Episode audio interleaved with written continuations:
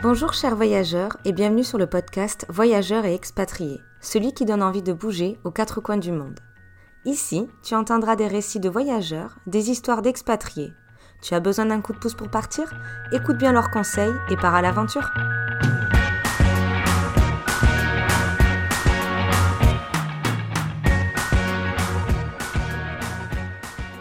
Bonjour chers voyageurs et bienvenue sur ce nouvel épisode. Aujourd'hui, nous sommes en compagnie de Clément, qui a eu la chance de partir pour presque deux semaines sur les sentiers du GR20 en Corse. Une expérience tout aussi enrichissante que de partir à l'autre bout du monde. Clément, je te laisse te présenter. Coucou Maël, eh bien moi c'est Clément, j'ai 30 ans, euh, depuis pas longtemps. Euh, je suis originaire des Vosges et actuellement j'habite à Aix-en-Provence, dans le sud. Je sais que tu es un grand passionné euh, de tous les grands espaces. Est-ce que tu peux nous dire d'où vient cette euh, passion pour euh, la randonnée avant d'entamer vraiment les explications de ce périple que tu as fait dernièrement?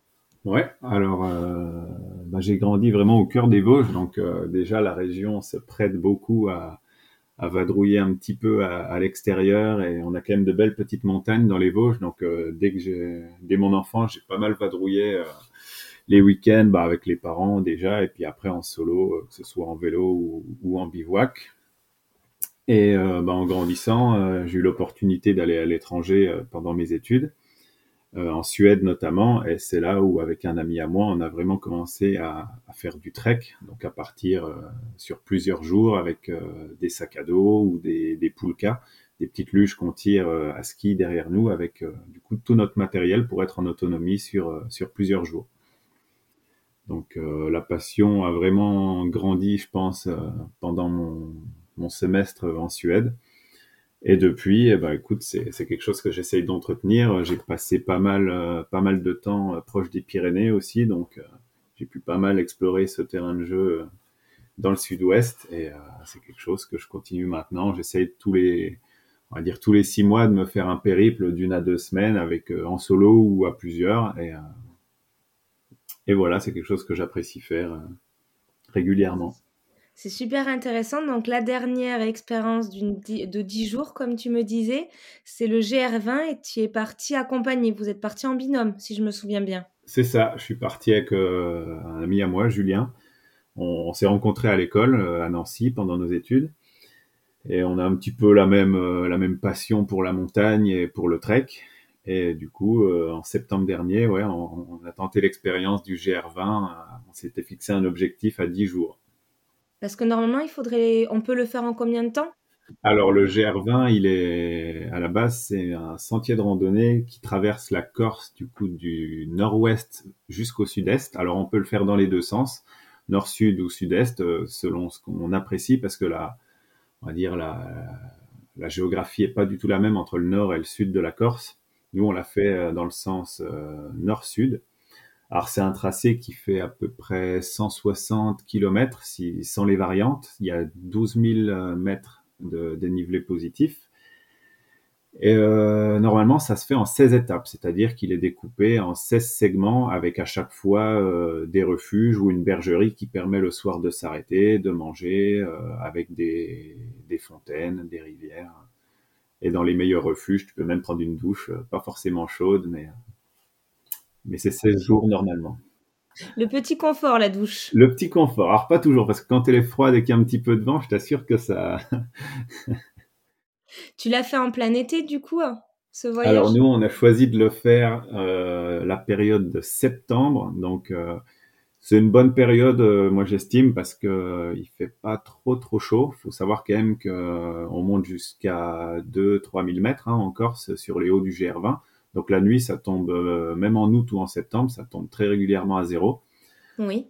Et la journée, par contre, quand tu es en plein effort avec le sac à dos et que le soleil tape bien sur un versant sud, faut, faut vite avoir un short et un t-shirt à disposition parce que ça peut monter très haut aussi.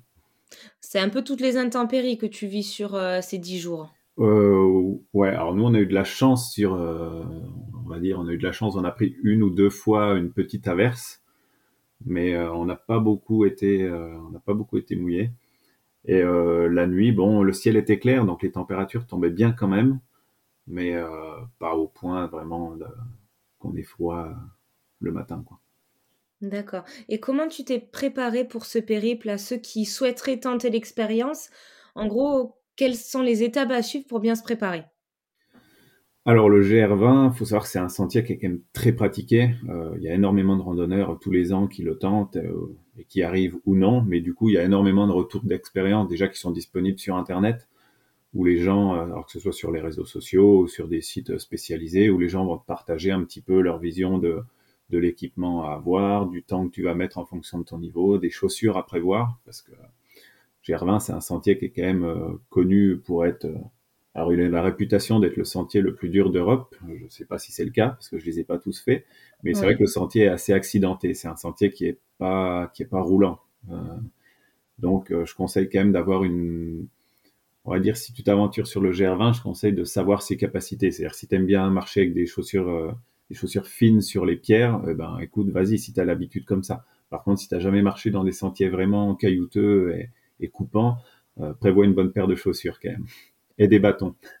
Mais d'ailleurs, quels sont les indispensables que tu as pris ou que auxquels tu n'as pas pensé et, que tu prendrais la prochaine fois? Alors avec Julien, tu vois, on l'a fait en semi-autonomie, c'est-à-dire qu'on avait à peu près, sur les 10 jours, on avait 7 jours d'autonomie. Donc c'est-à-dire qu'on était avec notre tente et notre nourriture pour 7 jours. Donc on avait quand même un bon petit sac, on avait euh, 13 ou 14 kilos chacun au départ. Et euh, donc les bâtons, euh, je conseillerais quand même les bâtons si, si on souhaite s'aventurer avec un bon sac à dos comme ça sur le, sur le GR, parce que dans les descentes surtout, euh, ça va bien t'aider au niveau des genoux. et surtout, enfin, c'est un, un, itinéraire qui se fait sur la durée. Tu vois, ça peut très bien se passer les trois premiers jours et les douleurs arrivent au fur et à mesure que tu vas avancer. On voit beaucoup de gens au fur et à mesure qu'on avance qui ont des bandages aux genoux ou des ampoules un peu un peu marquées. Et le deuxième conseil que je dirais, c'est quand même de connaître, euh, s'entraîner avant et surtout de connaître les chaussures avec lesquelles tu pars. Faut pas partir avec une paire de chaussures neuves avec lesquelles tu n'auras jamais marché. Ça, c'est la pire chose à faire parce que si en descente, ça commence à faire des ampoules dès le premier jour, là, tu vas souffrir. Je prends note de celui-là, pas de chaussures neuves. En tout cas, il faut les avoir faites un petit peu. Bah ouais, faut, faut connaître, euh, voilà, faut connaître euh, ce avec quoi tu aimes bien marcher. Ça et les bâtons, pour moi, c'est, euh, primordial pour en profiter euh, pleinement quoi parce que si tu commences dès les dès les premiers jours à avoir super mal aux pieds ou quoi tu vas tu vas souffrir tout du long et ça va devenir compliqué quoi et quand on le fait, donc du coup, en fait, là, tu as dit que vous étiez parti en autonomie sur 7 jours, mais au total, vous êtes parti 10 jours. Vous avez fait comment pour euh, ces autres jours au niveau de la nourriture? Alors, les refuges sont quand même bien, bien achalandés sur le GR20, c'est-à-dire qu'ils ont tous euh, de la nourriture. quand tu arrives le soir, si tu arrives suffisamment tôt, genre, euh, allez, on va dire avant 16 heures, tu vas te présenter au gardien et tu lui dis, euh, écoute, moi j'aimerais bien manger ce soir et s'il y a de quoi faire, normalement il y a toujours de quoi faire, et eh ben tu peux manger au refuge le soir. Faut savoir aussi que même quand tu bivouaques euh, sur le GR20, c'est un parc protégé, donc tu es obligé de bivouaquer à proximité des refuges. Tu n'as pas le droit de poser ta tente n'importe où. Ok, c'est quand même assez réglementé c'est vrai, c'est réglementé euh, parce qu'il y a beaucoup de fréquentation et puis bah, je pense que les gens n'ont peut-être pas forcément toujours la fibre euh, euh, montagnarde. Il y en a qui s'amuseraient à faire du feu à droite, à gauche et rapidement le terrain il pourrait être dégradé ou avec les déchets. Donc forcément tu vas bivouaquer près des refuges.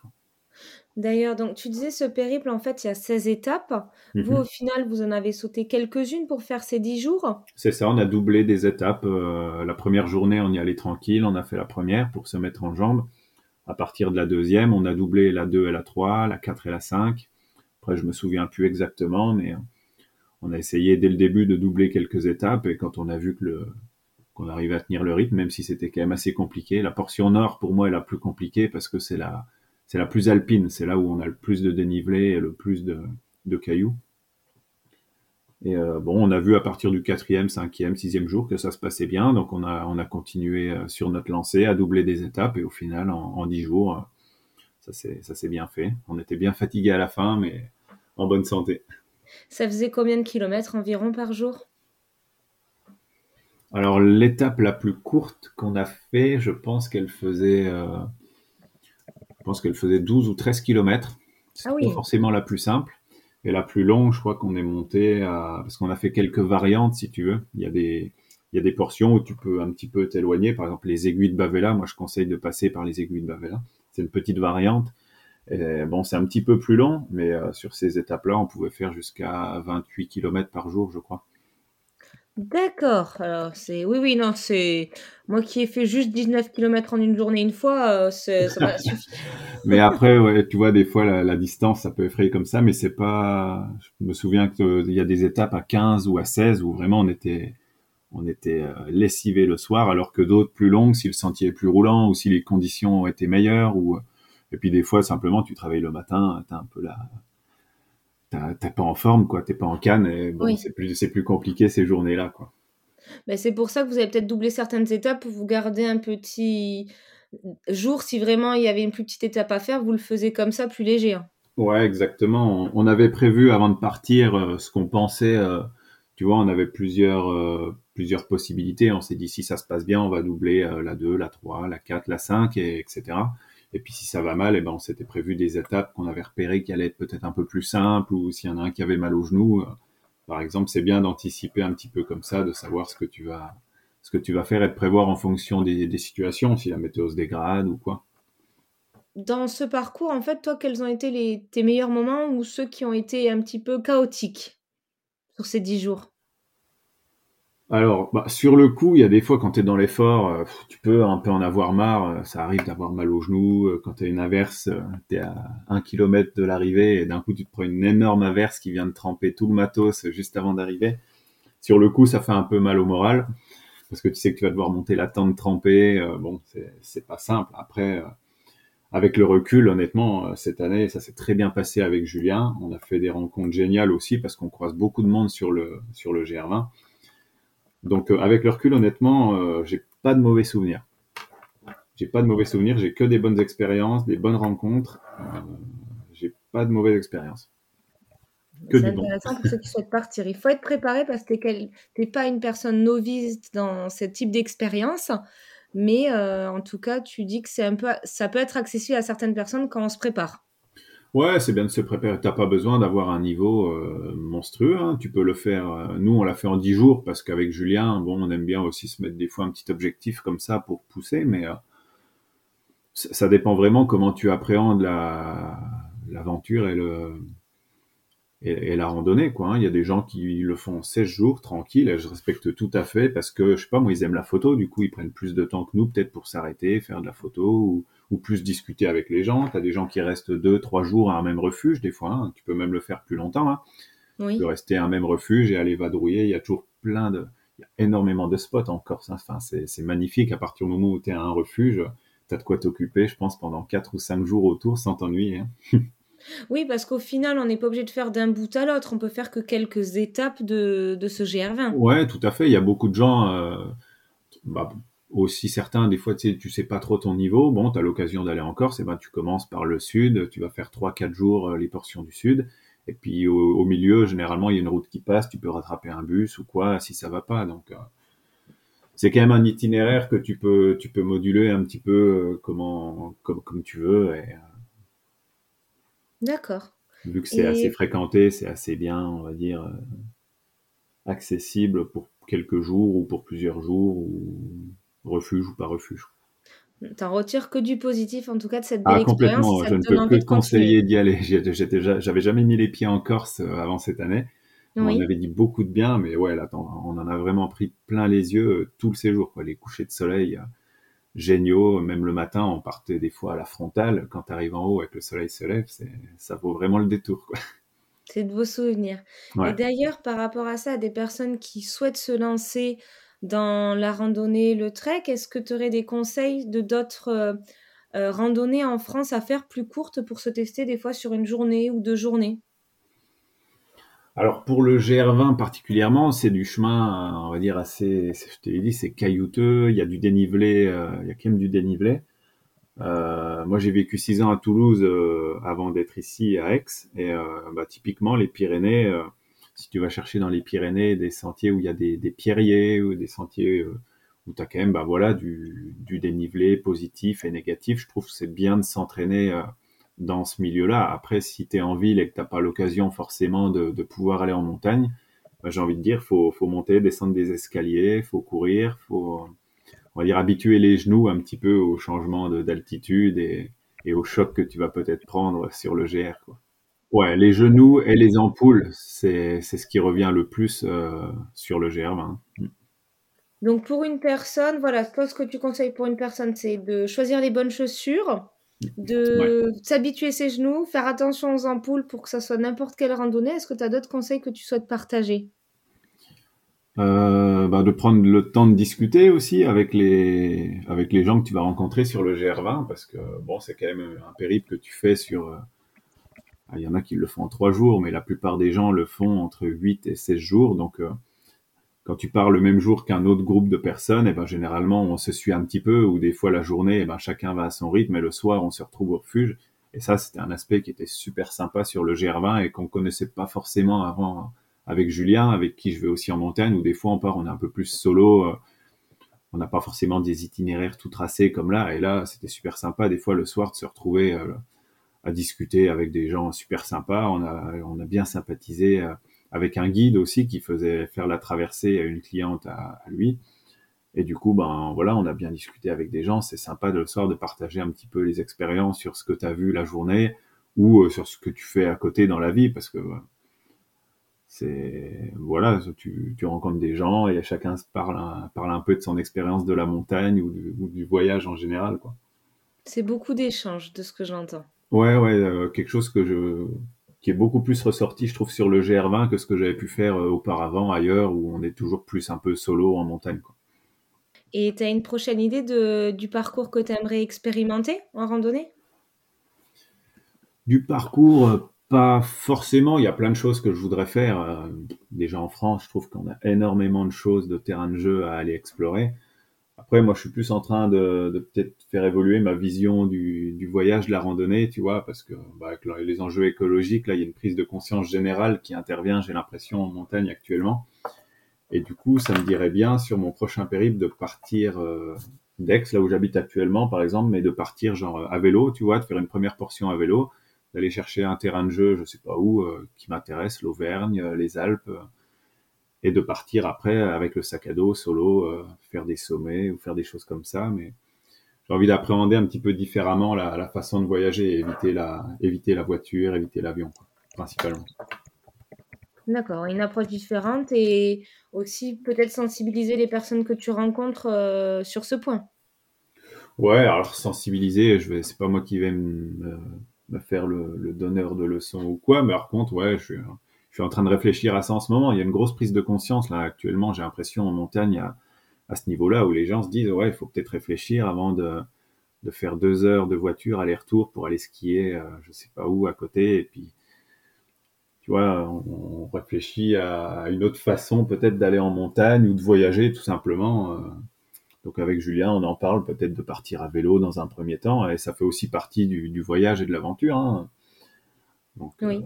euh, peu, importe la destination, en fait, à partir du moment, je trouve, où tu pars euh, de chez toi et que tu pars avec ton sac ou peu importe où tu vas, euh, écoute, l'important c'est de, de, vivre une, une, aventure, une expérience et, et, on verra où ça nous mène, quoi. Et ça, on fera peut-être des belles rencontres ou, ou, on verra de beaux panoramas si ça se passe bien. Eh bien, c'est très bien dit. En tout cas, ça, je pense que ça pourrait inspirer beaucoup de personnes, tout ce que tu nous as dit. J'ai une dernière question à te poser pour clôturer ce podcast. Qu'est-ce que pour toi signifie le mot voyage? Alors, que signifie le mot voyage? Pour moi, ce serait, euh, euh, bah, l'exploration, la découverte. L'exploration, la découverte, c'est-à-dire euh, sortir de ton quotidien. Et c'est quand tu pars le matin et que tu sais pas ce que tu vas voir la journée, en fait. Alors tu, peux avoir un itinéraire un petit peu tout tracé, mais euh, malgré ça, tu sais jamais les personnages que tu vas que tu vas rencontrer sur ton aventure ou les ou les paysages que tu vas voir ou tu vas peut-être être surpris par la pluie que tu n'avais pas attendu. C'est vraiment cet aspect un petit peu d'imprévu en fait que tu as dans le dans l'aventure, dans le voyage. Moi, c'est vraiment ça qui m'intéresse et ça c'est ça le voyage pour moi. C'est une belle définition. En tout cas, Clément, je te remercie pour ce partage d'expérience. Ça donne envie euh, de parcourir même que le temps d'une journée les Pyrénées ou la Corse. Et j'espère que euh, nos auditeurs aussi euh, auront envie de prendre leurs chaussures et de partir à leur tour. Eh bien super, plaisir partagé. Merci à toi d'avoir écouté le podcast jusqu'à la fin. J'espère que cet épisode t'aura fait voyager le temps de quelques minutes. N'hésite pas à donner ton avis sur la plateforme où tu l'écoutes. À la prochaine!